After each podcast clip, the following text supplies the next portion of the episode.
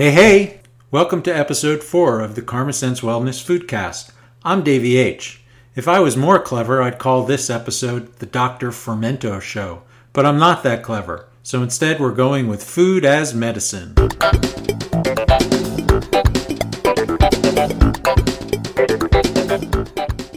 Food is medicine.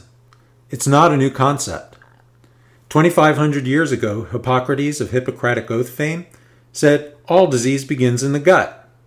And Karmasense eating plan readers know of my affinity to Thomas Edison. With all his inventions, I love his quote about the future of medicine most of all. He said, The doctor of the future will no longer treat the human frame with drugs, but rather will cure and prevent disease with nutrition. Another more specific quote along the same lines is from Jacob Cox. He's a U.S. Civil War general, on the correct side, and author of Military Reminiscences of the Civil War. In that book, he described his camp's battle with scurvy and other diseases. After a long winter, his men's spirits lifted as they received a large shipment of pickled cabbage.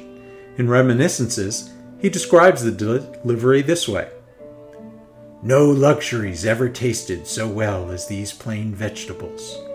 Our physical condition craved them, and they were food and medicine at once. The sauerkraut was finely shaved cabbage laid down in a brine, and a steaming platter made the paste de resistance of our camp dinner as long as it lasted. The health of the whole camp was restored, and we were hard as nails. Isn't the foodcast great? All you were missing right there was a Civil War era photograph to stare at, and it'd be just like you were listening to a Ken Burns documentary. In this episode of the Foodcast, we examine the concept of food as medicine. I ran about probiotics and how you can save a crap ton of money. Then I interview Patient Zero, a man who cured his heart disease through the medicine of food. Finally, Patient Zero and I go on a fermented food scavenger hunt. Find out what we uncover. But first, rant. Your gut is full of bacteria that have a vested interest to keep you alive. Collectively, they're called your microbiome or your gut flora. Some stuff we do in the course of our lives is really bad for the little critters stress, antibiotics, too much processed foods. Our knowledge of the role these guys play continues to grow. It makes sense to most of us that the food you eat affects the bacteria that live in your intestines. But did you know it's a two way street? That your microbiome affects your appetite and helps determine the foods you crave? Did you know that exercise affects your gut bacteria and that your gut bacteria also affects your exercise? Or that gut bacteria have a hotline to the brain through the nervous, immune, and endocrine systems. If you disrupt any of those circuits, for example through stress or diet, it can lead to all sorts of health complaints. And there's growing evidence that a healthy gut and possibly probiotics improves the mood of both depressed and non-depressed people, as well as support weight management, chronic disease prevention, and on and on and on. Still, we're in a position of ignorance. When it comes to the bugs in our gut, we have a strong idea who the good and bad guys are, but we're not sure it's the same for everybody. And although we know that a gut that's populated with a diverse representation of bacteria is better than one that's the belly's equivalent of a segregated, gated community, we know almost nothing specific about how them fellers interact with each other or with the, those other factors that drive our health, especially our genes and our physiology. Finally, there's little proof that probiotic foods and supplements do anything sustainable for our health. As I said, we're ignorant. But that doesn't stop food and other health related companies from exploiting this ignorance. Sure, there's the pills they want us to buy, but probiotic peanut butter cups, toothpaste, and artificial sweeteners? That's over the top. Rather than buying these pills and processed foods that make promises they can't keep, save your money and eat fermented foods, prebiotic foods, and whole foods. Fermented foods repopulate your gut with the good guys they include General Cox's beloved sauerkraut, kimchi and other fermented vegetables, miso, yogurt, soft cheese, kefir, and sourdough bread. When you're buying these, watch out for crap ingredients that may be tossed into these products. If the label says it's pasteurized, then them bacteria you're eating is already dead and useless. Vinegar in the ingredient list is also a telltale sign that the bacteria is no longer there. Next, there's prebiotic foods. They keep the healthy buggers in your intestines in top shape. They include sunchokes, dandelion greens, garlic, leeks, onions, bananas, the greener the better, barley, oats, and asparagus. In the case of prebiotic vegetables, eat them in both their cooked and raw form if you can so your gut gets some variety. Finally, there are those reliable whole foods. Those are the foods from your store or garden that don't have ingredient labels. You know what they are. If you have a doctor who tells you to do more for your gut, such as taking a probiotic supplement, first of all, wow, it's amazing that you have a doctor with such an open mind. Second, ask a lot of questions. Keep an eye out for affiliate marketing schemes. Third, follow the advice, but hold your doctor accountable. And I'm not perfect with this advice either. I'm the guy who spent two bucks a pill on doctor's orders for probiotics when neither the doctor nor I had any evidence that it does anything other than amuse me for a few minutes after I drop the dry ice it's packed in into our toilet. One more thing. Next time you're having a hankering for some ultra flavorful processed crap, try this instead. Go into your refrigerator or the cooler you keep in your office. Pull out the jar of fabulously funky and flavorful fermented food you found at the farmer's market. Zone out on its colors and textures for a while. Open up the jar and breathe in its aromatic sourness and spices, and slowly crunch an ice cold forkful into your mouth. Let the aftertaste work its way across your taste buds. Go ahead, have a few more forkfuls. And as you finish that snack, let me congratulate you. You just ate the best tasting, low calorie, nutrient dense snack of your life. And you fought back a craving for bacon and ranch flavored, chocolate covered cheese puffs. I put links to all sorts of possibilities to support this experiment up on the show notes.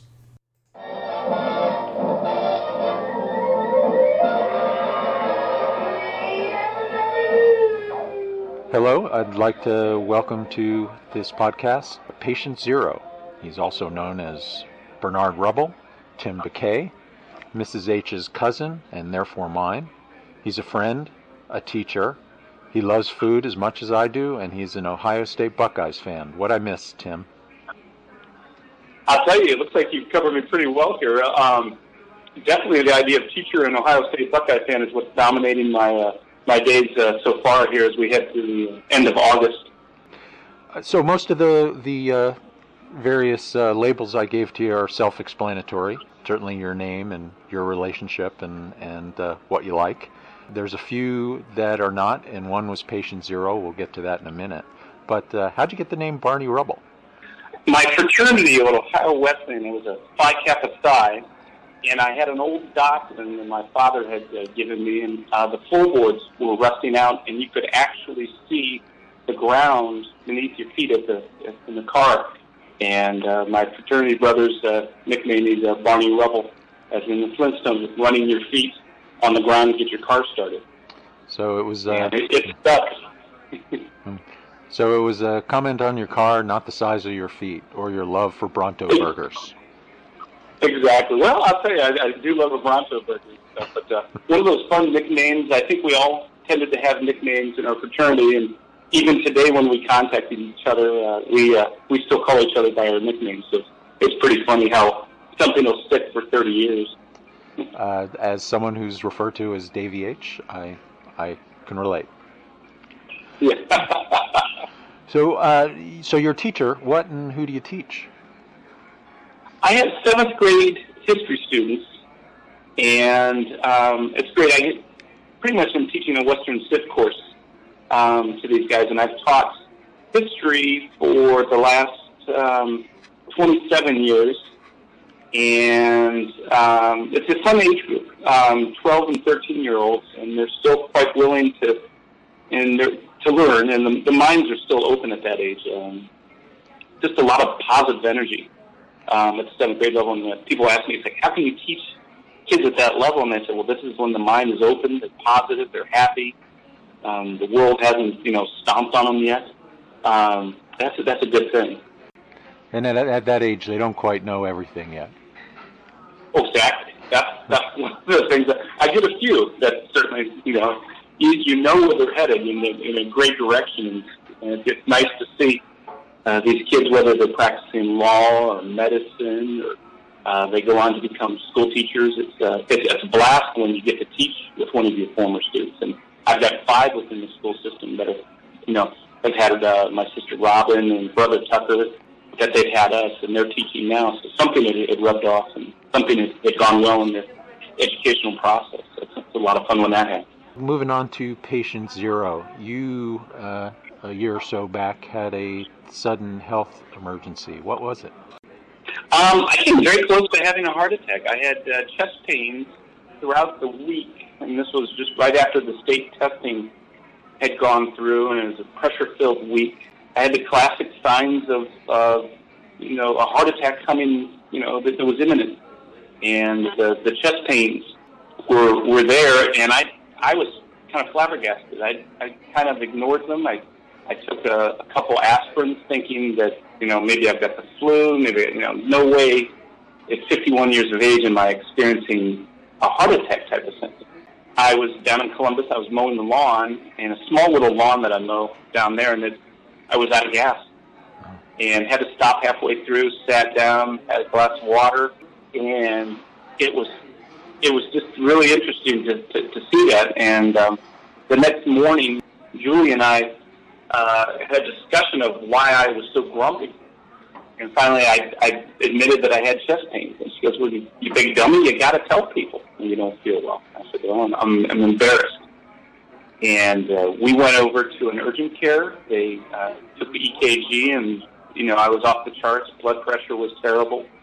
Um, they took me right over to Riverside, and uh, from there, uh, we did stress tests, and then they decided uh, that uh, I had blockage in one of the main arteries, one of the descending aortas, I, I believe, and uh, they went in and uh, put two stents in uh, to open me up, and uh, an interesting experience uh, to go through that. Uh, how how long ago was that, and how old were you? This um, I was 51 when it happened, and it was in late April. And uh, that any indication from your physicians that the the aspirin that you took may have helped? Yeah, uh, they were amazed that you know I just didn't have much of a medical um, like that. But they said it's a good thing you did take an aspirin. They were they were too interested in, in trying to figure out why I had blockage and if I did need the stent. Um, I guess there was quite a bit of a debate if I even needed the procedure. But uh, they said anything that was, was coming up with um, over 50% blockage, they, they recommended that the stent uh, relief was needed. Hey, you got a little bit into this. Uh, what was your what was your life like before that? How, you, you talked about never missing a day of work. How active were you? Certainly, a lot of walking, and uh, you know, the, when we have snow up here, it's snowshoeing in the winter.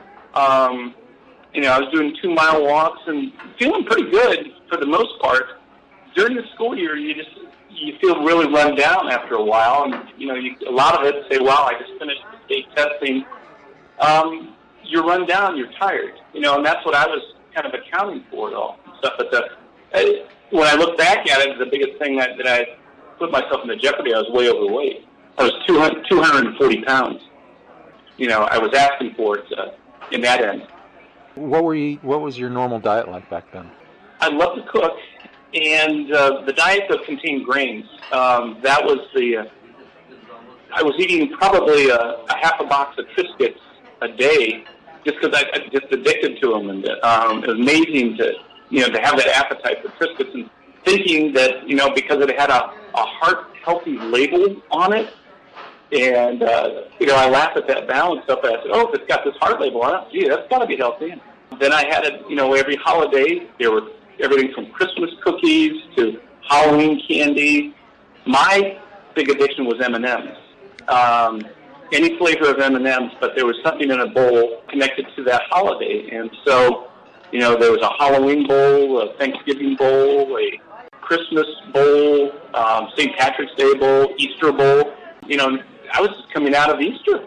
And uh, you know, this big bowl. And when you live by yourself, but yet you have people come over to visit, you know, it's like, gee, I, I was. It turns out I was the only one finishing these bowls of M and M's off, and so I was, you know, I was maxing that. But it's funny, my diet, I'm, uh, it, it had the wheats and the grains, the legumes that were in it, and I, I'm sure that that you know compounded why my weight and probably the, the pressure on my body and stuff was was was compounded by that. And this this was kind of a continuation about how you always ate all your life, and you've always been active and robust, and Mhm. and it just was catching up to you. Definitely, I think I think falling into that age group and stuff, uh, what was healthy or what was I was able to handle in my 20s and 30s, maybe even my 40s. I imagine by my 40s and stuff, things were catching up to me, and that weight was was, was getting um, really, really out of control. Interesting enough, I, had very little fast food. You know, if I if I got to McDonald's once a year, um, maybe Panera, um, I might have stopped in a few times.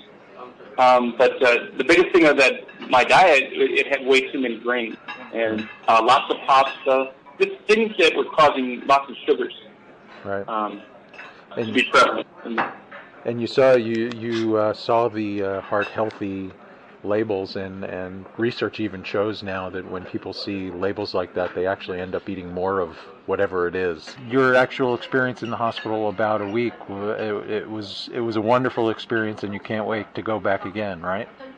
oh, oh God, one of the most terrifying things, embarrassing things, going through the the stress test, and then the, you know I'm sitting next to people that are 80, 90 years of age, and one of the guys turned to me and says, "Sonny, what are you doing in here?" And I go, "Well, they're worried that I had a heart attack." He goes, "At your age?" I said, "I know. You know, I, I never wanted to go back into another hospital again." And uh, it was amazing, though, some of the people that were coming through and checking up on you. And the, the funniest story is, is the nutritionist coming in from the hospital and, and giving me the whole spiel of the food pyramid, and it was loaded with grains. I just, know, I'm looking at this and I'm looking at the food, and I didn't know much about a grain-free type of diet yet. But I, I, I think back now about the lady coming in and telling me how to eat, and you know, Yeah, that's but that's amazing. I think uh, then uh, the food pyramid wasn't even in use anymore. Uh, it was. It's now my plate, which still has grains squarely in the in the plate. oh god, yeah. What were your doctor's instructions at discharge? It was interesting. Um, they wanted the blood pressure taken. They wanted to make sure that I was on sticking to my medicines. Uh, they wanted me exercising, and so I thought, you know, that's reasonable. The uh, the biggest thing is they say, you know, you can't miss this first round in this first year and the first few months. You can't be missing these meds that we're about to put you on. We we need to stabilize your heart. Um, those were the big directions. They talked about controlling of weight. They thought that uh, possibly there'd be a good chance that I would lose weight. Um, I I was down 20 pounds um, within the first the first month uh, after the procedure, so I thought that was interesting. Just the body was working better. Yeah, this, the, the doctor's directions were. I, the only guys I had was a uh, um, cardiologist. I hadn't established a, a relationship yet with a, uh, a regular practicing doctor, and then I eventually uh, found one in Mansfield and stuff. You, but you, uh, there are a lot of confounding factors. You were going through some major lifestyle change. They did an operation on Mhm. you. Uh, you were c- recovering from that. You were on uh, a variety of meds, but you quickly lost a significant amount of weight. Uh, almost, Yeah. almost ten percent of your your weight uh, just from that. No, from from that that first that that first month was real interesting, and it was about really within the first week that I had left the hospital that my sister got a hold of me and she says, "Hey, I've got this wonderful, you know, idea and stuff of what you could do. Um, we have a cardiologist that uh, is he's recommending grain free, and uh, so he was my starting point. This this uh, uh, this diet." how many medications did the they put you on at discharge? Plavix, which all heart and stent patients. So it, then they went beta blockers with metoprolol, and then lisinopril, and then the fourth, the big fourth was statin, um, Lipitor, and then the, the fifth was the aspirin. Right. How did all how did that uh, make you feel taking all those drugs? Uh, both just Oh, you, mentally. you feel terrible. Yeah. Um, it's it's really at times frustrating for the uh, the weakness of the muscle, the dizziness, um, sometimes upset stomach. You know, I listened to the doctors and I said, okay, I'll give this you know a try. This is what you know you guys are recommending for heart patients. And they said the biggest, most important one was this Plavix because they needed to strengthen the uh, aortal wall that had been so weakened. And so where my stents are, Plavix, I, um, I'm told, makes it like a non-stick skillet. but you're only on that for a year. I certainly don't think that, that the, the medicines are the way to go. I mean, it, to me, it, it's got to be a diet change. Okay, and that's a great segue. Finally, we can. Uh, I'll let you get into the, that part. So you decide to go beyond your doctor's instructions, and you've said that you saw grains as a. Uh, you were learning that grains may have been a big contributor to the problems, and and grains Yeah, were a big part of your life before that.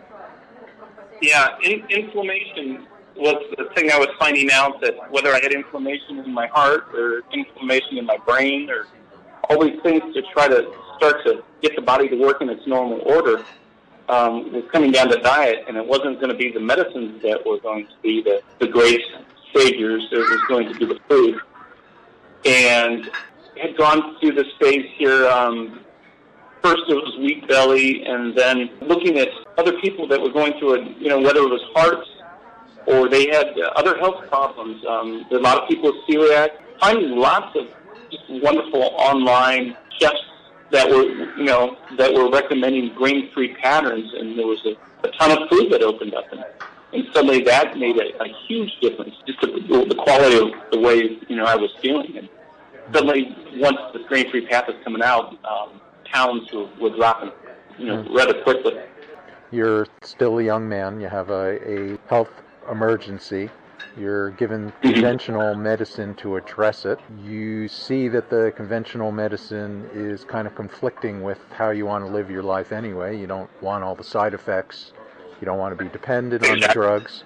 So you decide to make some changes and you, you use the strength that you have, which is your knowledge and love of food, and uh, convert it around to make sure that you're eating in a more healthy manner.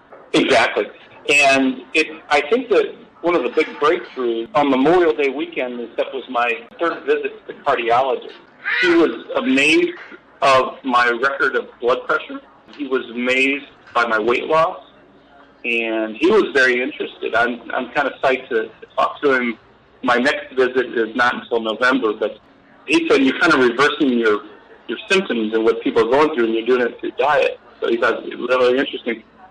Um, but this was the, the key point is that he took me off Plavix, metoprolol, and lisinopril. The big question now is if does, does he have the guts to take me off my stat? I'm probably going to tell him that I'm not, you know, the cholesterol is the least of my worries on this diet. And the last thing is I need is a statin to control cholesterol. That'll be a good conversation. It, it will be, and it's great that you're. A lot of people are not willing to look at their physician as a partner in their own health. They Yeah. they look at the physician as all-knowing, all-powerful being, and just follow the instructions. And the physician isn't really encouraged to spend the time with the patient and learn about the patient. Yeah. Uh, but uh, I believe that most physicians take that job because that's exactly what they want to do. So, how difficult was it to make those changes? Changing to a grain free was really not terribly difficult because for my love of cooking, I had all the basics and just reading through different pathways of how so many of these grain free, paleo, keto methods were going. I said, wait a minute, I'm doing 95% of that. It's just, you know, don't eat your pasta, don't eat your bread, you don't go into the legumes. There's still so much good food, and I, the biggest thing is that my love of fish. I eat salmon, sword, haddock, you know, as much of the um, saltwater fish that I can get a hold of. You know, I'm, I'm eating fish probably four times a week. Some days or weeks, if I'm lucky, especially if I'm in Columbus, I could I could have six days of fish. And you aren't eating a lot of uh, fast food, as you said. But certainly another side effect of eliminating all those grains was just getting processed food in general out of your diet. It sounds like you're eating a lot of whole oh, yeah, foods. Yeah, yeah. The, the boxes of Triscuits disappeared. Uh, the M and M's disappeared. Ice cream is pretty much disappeared. That's that's a difficult one. That's a tough one. Um, that's the toughest one was Jeni's ice cream, and I if I do have you know, a spoonful of something, it might be a Jeni's. I, I tend to stay away from the sugar spikers. I, I just there's, there's there's there's little things you can eat and you you are allowed. Um, going with chocolate and cocoa powders. Once you get that uh, cacao level um, over 75%, then you can have these little nibbles and stuff. Right. Most of the time, I find chocolate bars uh, that are 80%, 80 to 90%. Yeah, yeah, and, you, and most people tend to find that as they start to eliminate all those extra carbohydrates from their diet, they stop craving them as well. It sounds hard to many people to do, and it actually is hard for many people to do it. You, you're saying it was relatively easy for you, but once you do it for a little while, it not only is it easy, you almost don't want them anymore. The, the need for that, everybody said you, you go through a withdrawal, and I said there was about a month of withdrawal for the bread, but I was always replacing it with some type of new exciting recipe. That was the, the huge kind of turn on for this that luckily I was a food addict, but I knew how to take my energies in a positive direction. Yeah, uh, instead of a negative, I say, well, if you can't eat bread, what's the next cool thing out there to eat? And I think that's the thing to point to people and say, if you like to cook, you know, and it's a part of your life, look to this exciting venue. Learn how to cook with uh, coconut flours and almond flours. Um, you know, if, if your body's able to handle that, just keep your mind open. Right, make uh, them and make them compatible to, with your own lifestyle. Yeah, and it's been hilarious. Um, some of the things that we've made, though, that we put in front of the big time grain eaters. I think the biggest thing, a fathead pizza, is a keto recipe, and I'll put these out as crackers, and you know the regular grain eaters will, will empty the plate. I'll say, hey, wait a minute, guys, let's put it on. You know, and they're, oh, sorry, they tasted good. You know, right. It's a, it's a pretty good kick that you can show people that you know you're making great tasting food still. How much weight have you lost at this point? I was the last week. Um, I hit 190, so I'm hit. I'm at that 50, 50 pounds. That's great. Uh, area. Congratulations. So That's my, great. My target, my target is 185, but I don't know if that'll happen. I know when the school year starts, exercise time that's that's the biggest challenge. And luckily, I'm on my feet most of the day, so that's just a, a nice uh, exercise regimen that you're in. When you're less weight, my God, body says, I want to exercise more. I, you've given some of this. Uh, if you could, in a sentence or two, what advice would you give to people who might be on the road of uh, pre-patient zero Barney Rubble status? Find a physician that is willing to look at you know the functionality of your decisions and you know don't get lumped into uh, just listening to that this one doctor has only one way. Keep your mind open. Take a look at these alternative diets. It's remarkable just when you start to take a look at these, some of these people's journeys. They were forced very much like what, what I was. So uh, I, th- I think that the, there's two things in there. First of all, you, you were you were a person who said you hadn't been to a physician in years before you had this problem. Get to right. know a physician. Get to know a physician well. Get to know a physician you're comfortable with and who's going to work with you. I think was one piece of advice. Yeah, and I I think you know don't be afraid to switch a physician. If one guy's not answering your questions, you know, and he doesn't feel comfortable in going this path, and say, okay, fine, I'm you know you're a free agent, and if you can find a physician that's willing to uh, to, to be open-minded and to listen this new lifestyle that you're going for, you should do it. That's the biggest thing, and I think a lot of doctors now are, are willing to, you know, to, to listen. Okay. And say, wow, I don't have to prescribe you all these crazy medicines for you to survive. And the second big takeaway is lifestyle changes, and specifically eating good, wholesome food is the best medicine. Yes, and, and food tastes better. Your taste buds come back, and uh, a tremendous addiction to wonderful fermented vegetables, slaws, krauts, kimchi, just a total addiction to them. And in fact, that's the uh, perfect thing to focus on. First of all, when you're uh, leaving a hospital, your gut biome, due to antibiotics and just the stress itself, gets really out of whack. When you're changing the composition Exactly. of your diet, there, the, for example, the way you did, the the gut biome has to adjust from digesting a lot of carbohydrates to digesting a lot of proteins. Um, Mhm. So that changes the composition as well. And so adding the probiotic foods on top of it helps smooth that adjustment, helps restore the, the flora. Thank you for coming onto this podcast. Anything you want to say or uh, promote or anyone you want to shout out before we close this call? Love to promote my friends in Columbus, Crazy Kraut, um, based in Columbus, Ohio, and then my friends up in Stowe, Vermont at Sobremesa. We love their fermented food. Okay, and with any luck, you and I will do a little experiment with uh, some of those, and uh, that'll be part of the show. And I will also put links to uh, both the Crazy Kraut and Sobremesa people on the show note. Tim, Barney, Patient Zero, thank you very much for being on this podcast. Really appreciate your time and being uh, so open about your ordeal. Uh, and I believe that uh, this will help other people greatly. So thanks again. Many thanks, Dave. Once again, I want to thank Barney for sharing his very personal story. I also want to thank Julie, Robin, Bob, Gail, Mr. Big, Eve, Jen, Tucker, Elise, Emma, Elizabeth, Eleanor, everyone at Lexington Junior High, and the boys at Phi Kappa Psi for helping Barney have the motivation to make big, important changes in his life. Important, but still compatible with his tastes and his lifestyle. Barney chose a path that omitted grains and is heavily meat, fat, and veggie oriented. He likely could achieve the same weight loss and lipid panel progress if he went vegan and continued with whole grains.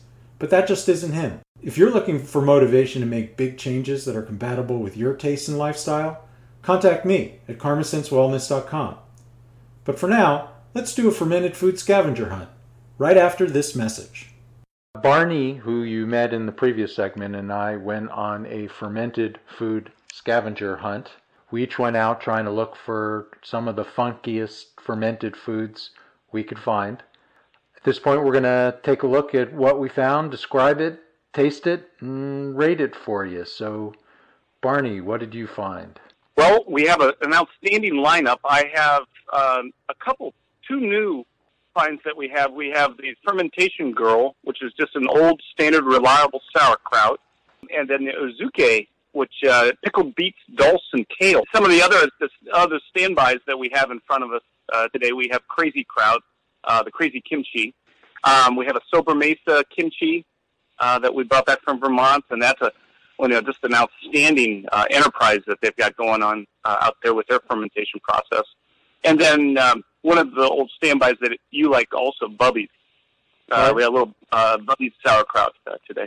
And what I've been able to find is what, something from Wild Brine. They're out of Northern California, and it's curry-based uh, cla- cauliflower sauerkraut salad. Wild Brine got started just as a nonprofit organization that was preserving food so that uh, rather than throwing it out, they could use it to help feed the farm workers in Northern California. And I have some Sunja's medium spicy kimchi, and this is a traditional Korean kimchi uh, made by a Korean family in in Vermont.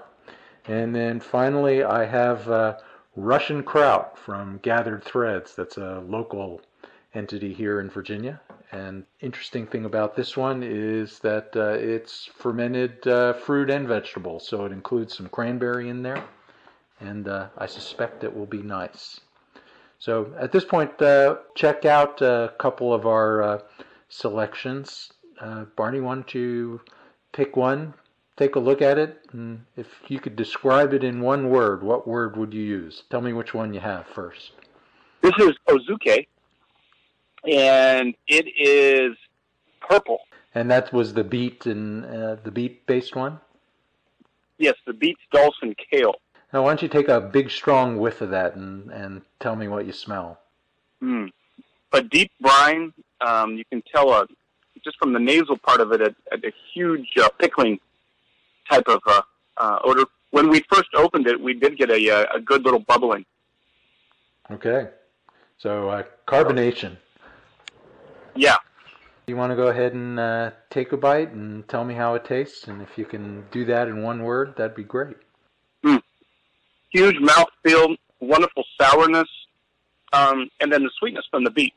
Is there sweetness coming kind of a aftertaste? Sweetness aftertaste. Now, on a scale of 1 to 10, could you rate it in its funkiness, where 10 is George Clinton from Parliament Funkadelic Funky, 5 is George Costanza from Seinfeld Funky, and 1 is George McFly from Back to the Future Funky?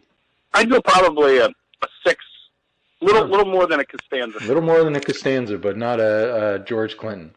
Okay, great. No, definitely not, not definitely not P-Funk. Okay. Uh, I'm going to take a turn. Uh, I'm going to take a turn with my uh, traditional kimchi. I'm going to go with red is the site. I hate to depend on a color, but I'm going to go with red. And when I take a big whiff, the smell is garlic. And now I'm taking a bite.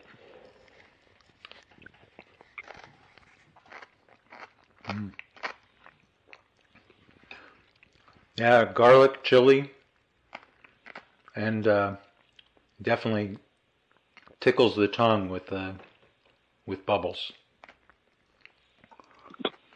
I'm gonna give that a seven. Okay, you want to try one more? Sure. Which one you pick? We're going to try the fermentation girl, and I guess the side of it, it looks like a standard white kraut. So yeah, definitely white. And uh, how does it smell to you?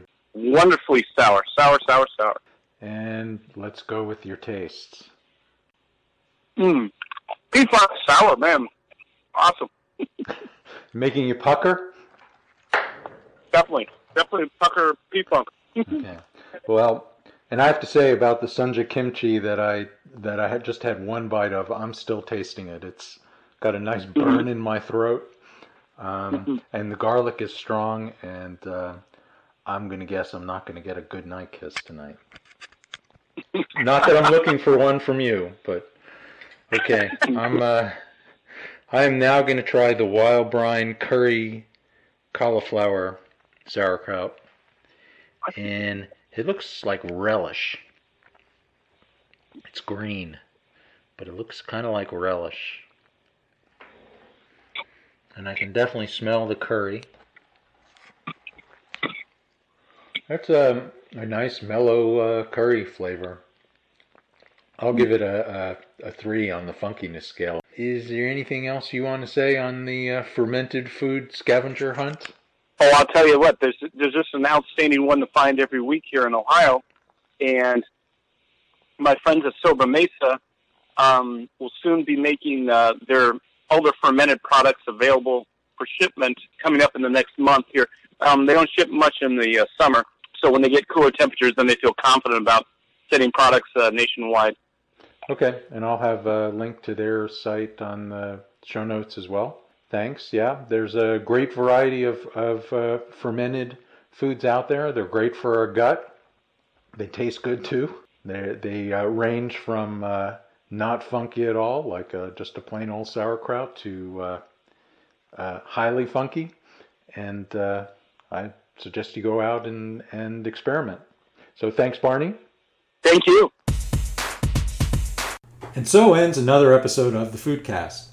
If you enjoyed this show, please write a review on iTunes or Stitcher or wherever mediocre podcasts are published. And share the wealth with your buds.